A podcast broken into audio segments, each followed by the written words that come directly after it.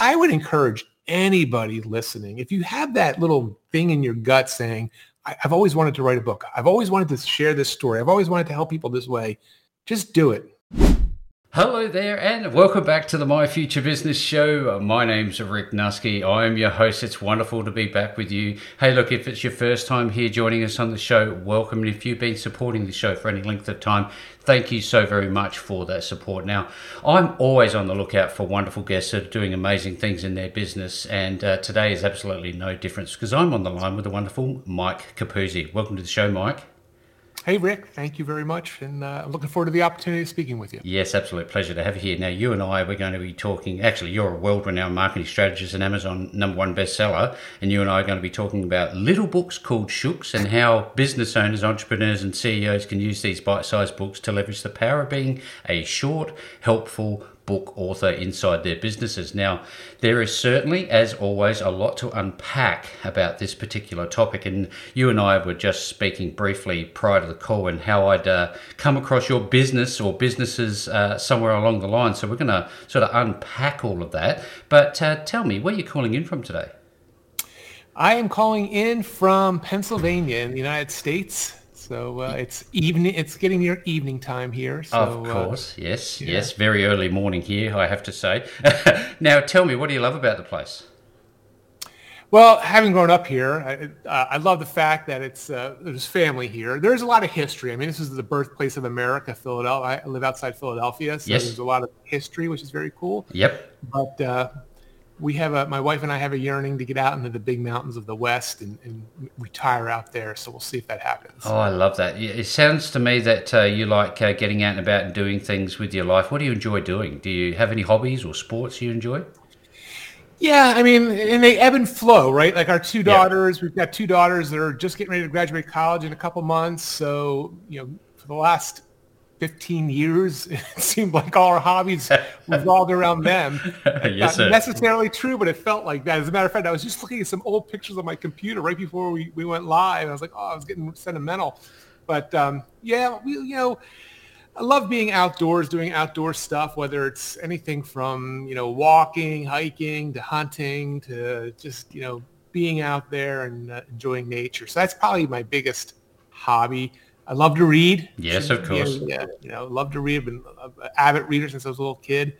Um, nothing, nothing too crazy, Rick. Nothing too crazy at all. That's for sure and certain. Now, I wonder. You know, you just got me thinking. You know, time does fly with kids, doesn't it? You're so busy one stage, and next thing you know, you're you're at their graduation. I wonder. You know, I always think about what happens if I lose all my my images on my computer. Do you ever ever have those fears?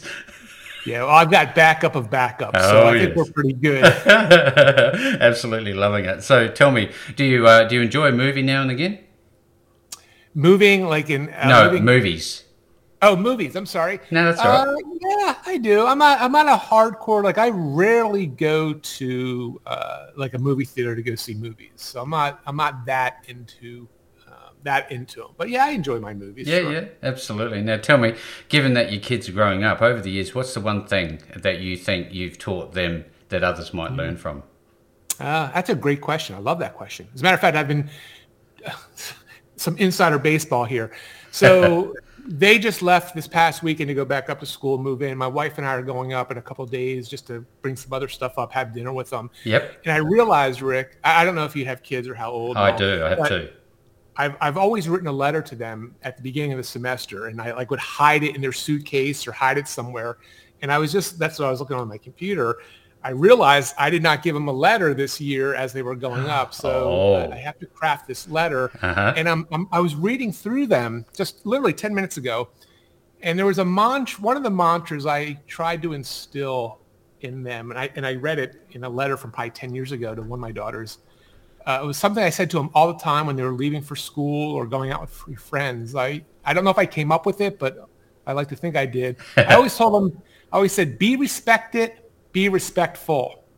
So I was always encouraging them to, you know, be respectful, of course, to friends, adults, whoever. Be respectful. I mean, the world needs more of that for sure. Oh yeah. But also be respected. Don't let anyone take advantage of you. Don't let anyone, you know, try to put you down or etc. So that was a mantra. I actually couple years ago, I was going to, I thought I started noodling another book idea, and the book title was "Be Respected, Be Respectful." Um, never hasn't seen the light of day yet. I'm sure it will. You've certainly got some wonderful titles uh, in your library, as as it were. Are you a pet owner? Do you love pets at all?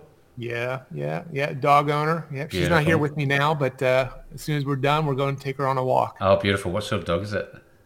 She is an English Shepherd. Oh, beautiful! We rescued her. We thought she was a mutt, uh, and then someone told us, no, that's an English Shepherd. No, I didn't. I never heard of that breed. It's a real breed here in America, and uh, she's an awesome dog. You know, I love this sort of uh, this phase of the call because you know we tap into people's lives beyond the businesses that they run, and I, I find some commonalities uh, in the world. Now, I know that you've had a lot of different experiences, but with all the people that you've worked through throughout your years, Mike, tell us: is are there any commonalities that you see in people that are good? Yeah, let's just clarify. Little, yes, yes, um, yeah. There, there's yeah, there's a lot. Rick. I would say one, the folks that I really, really enjoy working with are those folks that are avid students of business, marketing, just you know they're they're, they're always looking for constant improvement mm-hmm. and they're not afraid to learn they're not they're not they don't they're not they don't have those blinders on they're yearning to learn and do better things serve people better whatever it might be so I think that's that's one characteristic. Mm-hmm. And I think another one would be, you know, once you start getting into a deeper relationship with people, I am still dumbfounded just how and it, it, amazes me in all these years. A, just how smart a lot of people are. Oh, yeah. Like there's real like Super they really profound thoughts and deep thoughts. And you know, oftentimes just how helpful people are. You know, they they just want to do something without asking for anything in return. And uh, whenever that happens, I always sort of like it just makes me feel good. Yeah, that's wonderful feedback. You know, we, we certainly need to bring those people to the fore, and I'm hoping that many of the books that they're creating through your services uh, uh, and enable them to do that. Now, you touched on learning, and it always gets me to thinking about in those formative years as you were growing up. Did you have anybody that you looked up to that you know really inspired you to mm. take a, a certain path? Yeah, my one my my one grandmother, uh, and I've shared this story either on other podcasts. I think I even in some of my books. Mm. My mom's mom. So my mom's parents lived about two and a half hours away, and we'd have to journey up to upstate Pennsylvania to visit them. So we would go for you know a couple nights, a week, or whatever it might be. I used to spend summers. She my grandfather, her husband, was a pharmacist. He was an independent pharmacist, so he had a little pharmacy. Oh yeah. And she was she was she worked in the pharmacy as a bookkeeper and an assistant. But I can remember Rick um, being a very probably four or five years old and going up there, and it was always a wonderful journey. I always just looked forward to it. Mm-hmm. And uh, she had a big library.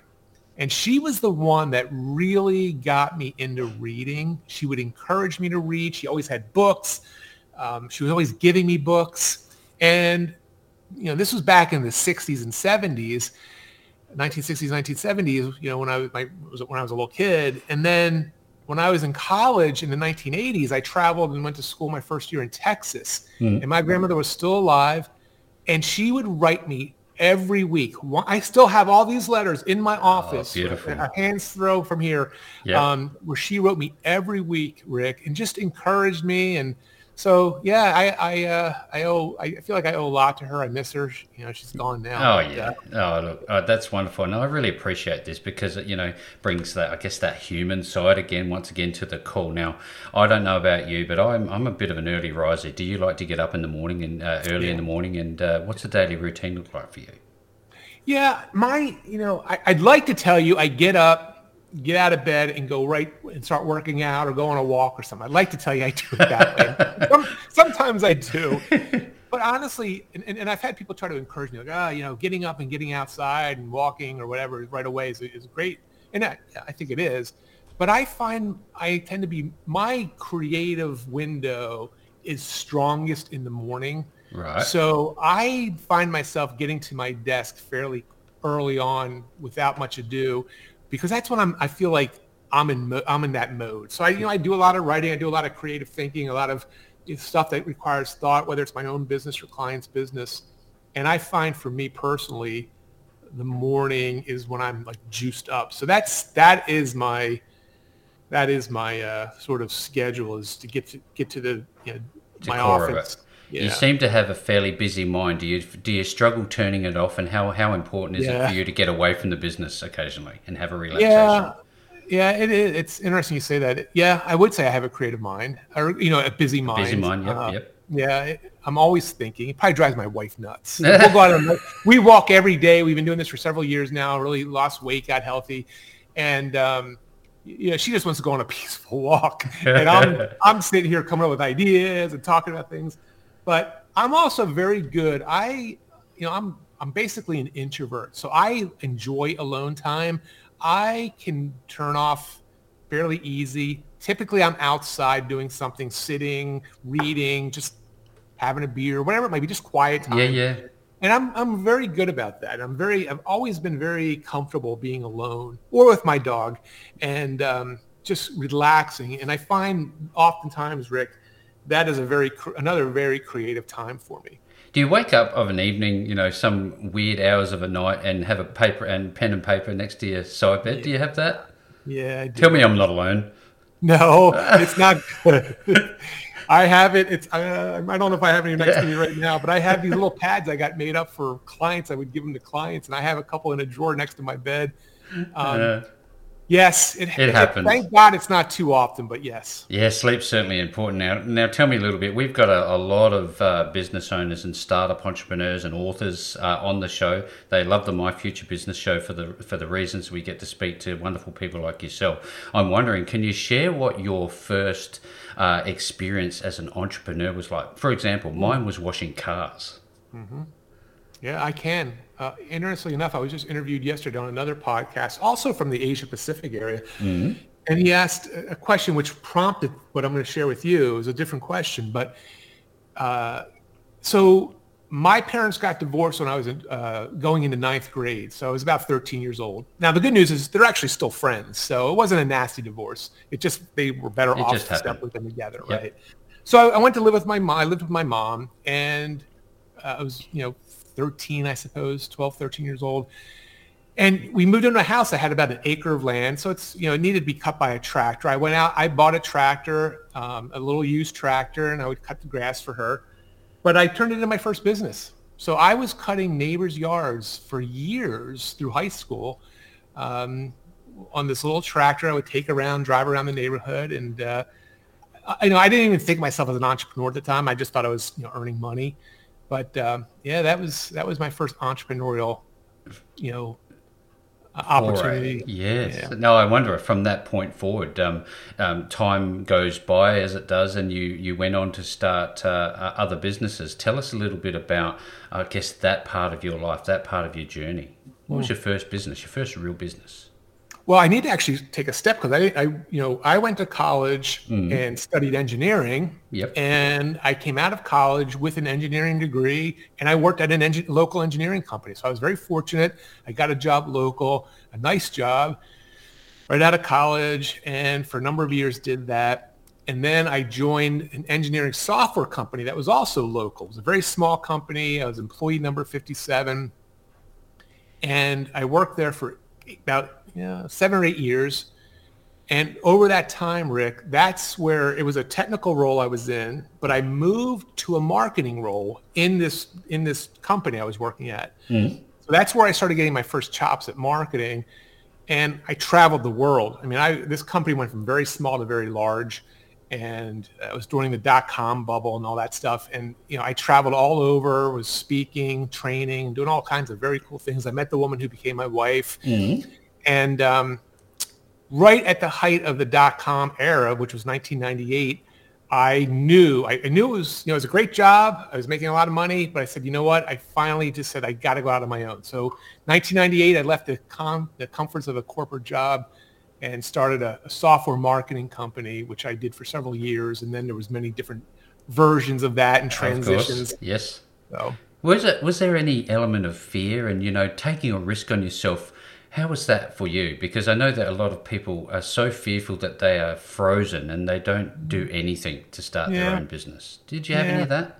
Probably, you know, I, I, it's, it's kind of a while ago, but I mean, whether it was fear of starting or fear of doing something new or fear, mm. you know, a marketing campaign or a new product or a new book or whatever it might be, I mean, it still can creep in, right? It still can creep in. We're all human. So, yeah, yeah I mean, it's there. It, it is certainly omnipresent for some of us. Now, how did you decide that writing was going to be one of your key marketing mm. strategies? I was always good at it. I mm. always enjoyed it uh, I you know I always wanted to be an author, and I still and I still tell myself even today like I still want to be an author, but a different type. You know, I still never did a a traditionally published book that you know people all over the world have seen and heard about. I mean, I've I've had a nice level of success self-publishing, but uh, so there's still you know again different degrees. But it was always I just I'm I'm a pretty good writer, and I've studied the art and craft of marketing copywriting too. So that was a, something I've always wanted to learn and you know, studied the greats from years and years and decades ago and, and the, the, current greats. And uh, I just enjoy writing. You know, I came across uh, your businesses and I purchased some of your products, and I was very impressed with the, I guess, particularly the Shook book approach. And mm-hmm. I'd love for you, if you could, if you could tell us a little bit about what that is all about. Yeah. So before I do, again, I'll, I'll take one more yeah, left yeah, turn. Certainly. Because it's a good marketing lesson. So you know, I came up with this concept called a shook. A shook is a short, helpful book. And these are about one hour nonfiction business books.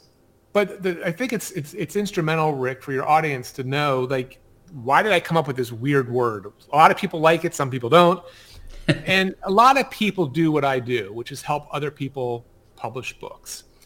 So much like here in the states, there's Burger King and McDonald's, and they each make hamburgers. One's got the burger, you know, the Whopper. One's got the Big Mac. It's very important for every business owner, every corporate leader, to figure out ways to describe what they do in, in a way that sounds very unique to them. That is unique to them, and that sounds different than their competition. We all have competition.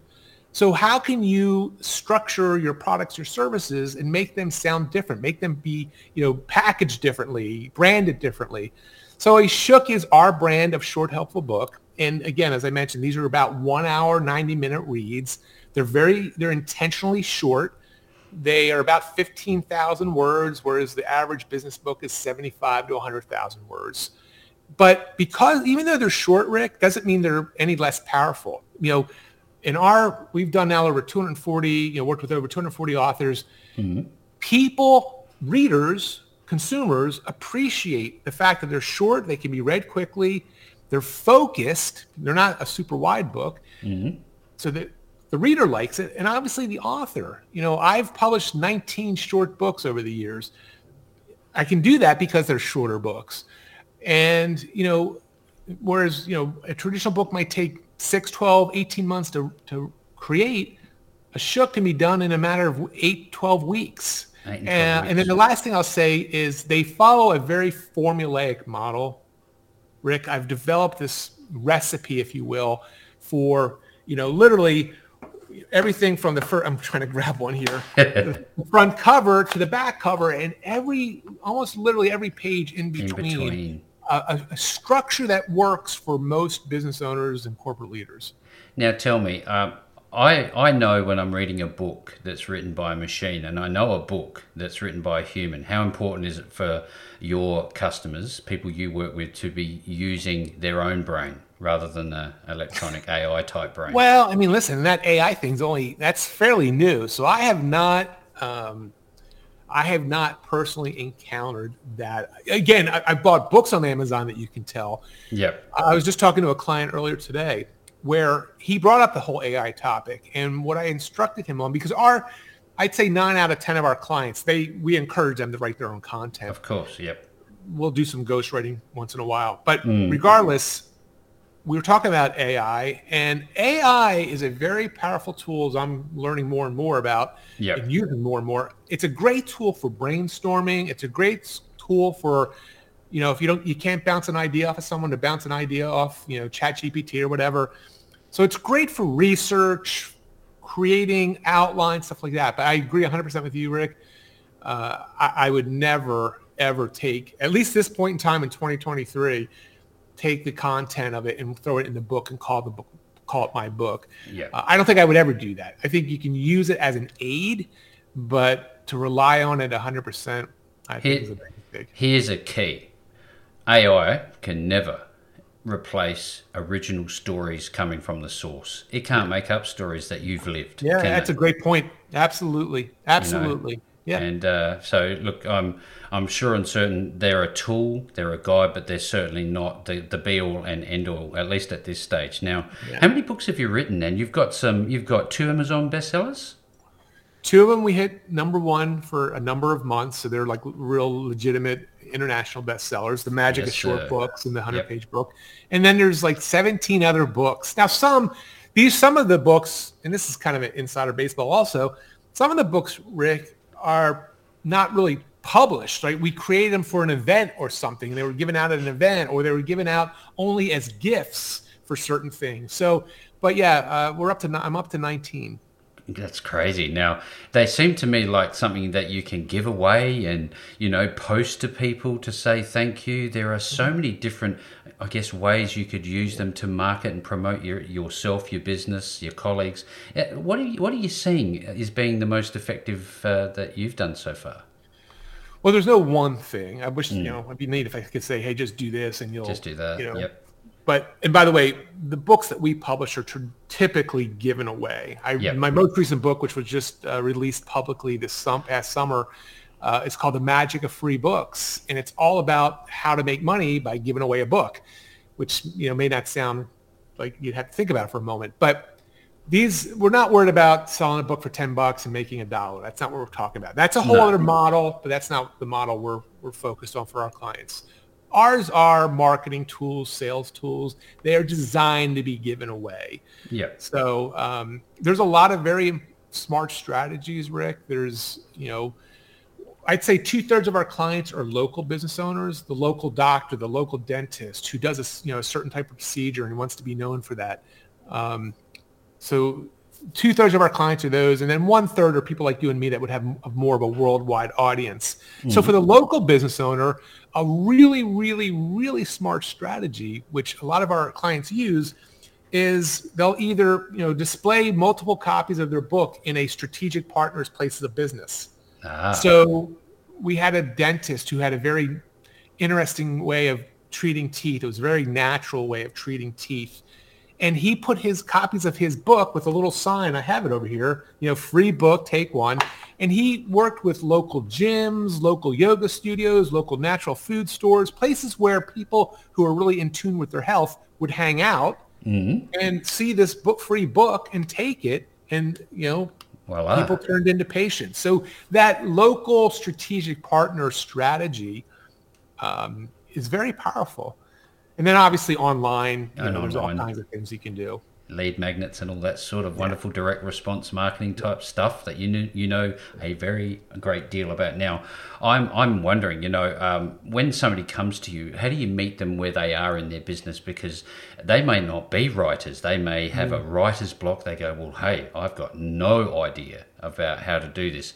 How do you how do you onboard them? How do you help them get started? Ours, yeah. So I told you I had this engineering brain, right? So we have a very formulaic. It's been very successful. Um, it's very simple. I mean, if you know anything about me, I have a you know my one of my factors of my reputation is that I can make complex things simple. Um, so I've always been very good at that. So it's a step-by-step approach, Rick. They all our clients work directly with me, so I'm Yep, working yep. directly with them through Zooms, through phone calls, and uh, we just take them step by step. And you're right, a lot of folks, you know, initially will think, well, how am I going to do this? But we make it, you know, we, we approach it in a bite-sized manner. One bite, another bite, the next bite, you know, and uh, before you know it, you know, you're you're eating dessert and your book's done. So Makes good sense that you call it bite-sized books. You know, I'm wondering, are you writing anything at the moment yourself? I have, I could show you on my computer here. I, I have a working document of, I think, probably four different book book ideas right now. I don't, yeah, you know, you get bit by the bug and then, yes, the answer is yes. Too early to say what, I, I, but I do have a couple ideas that I'm working on for the next book. I'm just wondering, is there an optimum dimension for a physical book of this nature? Well, we we all our shooks are a very specific dimension. So most here in the states, and I don't know what it translates to like in Australia and mm-hmm. Europe, but the traditional business book sizes are six by nine, six inches by nine inches, five and a half by eight and a half, or maybe five by eight. That's your traditional go into a bookstore, get something from Amazon. So again, when I was formulating the shook, you know, recipe, if recipe, you will, recipe, yep, I um I wanted to come up with something different. So they call it the trim size. The, the, the, size of a book is called the trim size. The trim size of a shook is five inches, like 5.06 by 7.81. So it's a little smaller. So it's, yep. you know, matter of fact, one of my good buddies, where is it? Oh, it's somewhere right here. Oh, here it is. he just sent me this today. So a friend of mine, he's a business colleague. He was a longtime client. We've done, we've co-authored a book. He just sent me his brand new book. It's called The Space for Leadership. Excellent. But you can see, I, I don't know if people are going to see this, but you know, the size difference is there's a standard business book and here's yeah. a shook. And it's just, you know, it's a little bit different size. And that causes a bit of a pattern interrupt. And it just makes people, you know, just it feels good. It's, it's a good carry-on size if you're traveling. Absolutely, you know, yeah. Mm-hmm. You know, we've got laptops and we can just slide yep. it into there yep. now. And that was done very intentionally, very intentional. Ah, so there's again, this comes back to the the formula that you talked about earlier, and I actually read it on your uh, website, which I'd love for you to talk to us about in a moment. Now, once uh, you know, we talked about storytelling a little earlier, and I find it very interesting to learn about people's stories. Do you have a component in your formula that allows for the telling of stories? Hmm. Interesting question. So yes and no. Mm. Um, there's nothing, and now you got me thinking. um, there's again in our recipe for a shook, we literally break it out chapter by chapter what to put. Now we encourage stories in the introduction, in the who should read this book, in the main matter, in the in the next step sections. We encourage it, but you know it's interesting you say that because no, and I could see that. I mean, that's the nice thing about doing what we do. It evolves as I see things that work, we add them. Yep, you know, things yep. that don't work, we take out. But yeah, there's no reason why there would not be a more of an intentional story section um, to a shook. But it, other than weaving fits, it in, if the shoe fits, they say. Yeah, yeah. Now, look, Mike, I can see on your website you've got literally hundreds of satisfied, ecstatic even um, customers, people, business owners, entrepreneurs that you've worked with. Uh, you touched on it earlier. You've you've talked about dentists and doctors. Is can this be applied to anyone? Can anybody benefit from having a shook? Well, again, we only work with business owners, entrepreneurs, corporate leaders, right? Mm-hmm. So we're writing nonfiction, business-oriented stuff. However, my daughter, when she was going into her senior year of high school, published a short, helpful book on ah, dog rescues. right, and we, she used it to raise a lot of money for dog rescues, but also it turned out it was very advantageous for her as she was applying to colleges. So the answer is, I do believe, Rick. I would love to have a challenge where I could just you know help any obscure, you know, niche person, niche, whatever. Like yeah. even a, a, pizza shop owner. I, I wanted to work on a shook for a pizza shop owner, but um, you know, it's it works best for people who either have a complicated product or service that needs some description, yep. or they have a high ticket offering. Um, so there's certain niches that are definitely can benefit quicker and faster. Um, but yeah, I think you know the one thing I'll say, Rick, and I know you're an author. I think we're going to have you on my show here in the oh, future. yes, I'm very excited um, about it. So, you know, the thing about being a book author is if you write a good quality book, mm. you don't know who it's going to help, but chances are it's going to help a lot of people. You just you don't know. People don't. Not everyone leaves you a review. Not everyone emails you. Not everyone comes up to you at, at an event says your your book changed my life.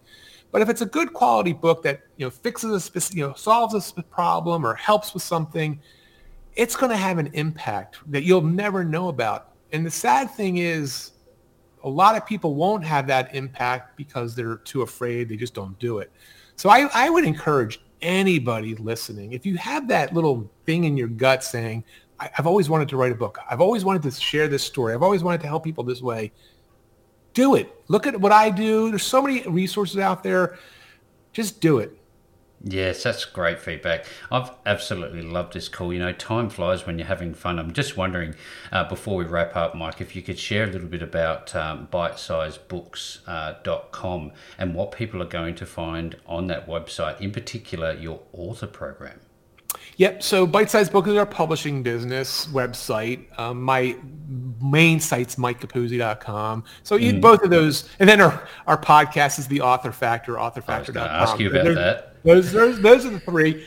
Again, in hindsight, I probably should have just kept one, but you know that marketing mind. Oh, I got to have a website. Um, so, but Bite Size Books does describe, it introduces you to the kind of clients we work with best. It, it, it introduces you to some of our authors, and it you know, Rick, I don't hide anything. Our pricing is right on our website. We're yep. very fairly priced. Um, and yeah, there's some great information there. You can, you know, you know, with your permission, um, I, would like to offer your listeners a, a, chance to even read three of my shooks for free. Oh, that would be amazing. Absolutely. Well, look, uh, if there is any business owners, uh, you know, book authors, entrepreneurs, startups, whatever you are, if you're in this realm, let's say, and you're interested in learning more, certainly uh, below this post, you're going to find some more information that will link you back to Mike and all of his wonderful work. And you can learn more from Bite Size Book, mikecapuzzi.com. Again, those links will be available to you. And uh, Mike, with all that being said, I've absolutely loved this call. Thank you so very much for joining me on the show today. Rick, I appreciate the opportunity.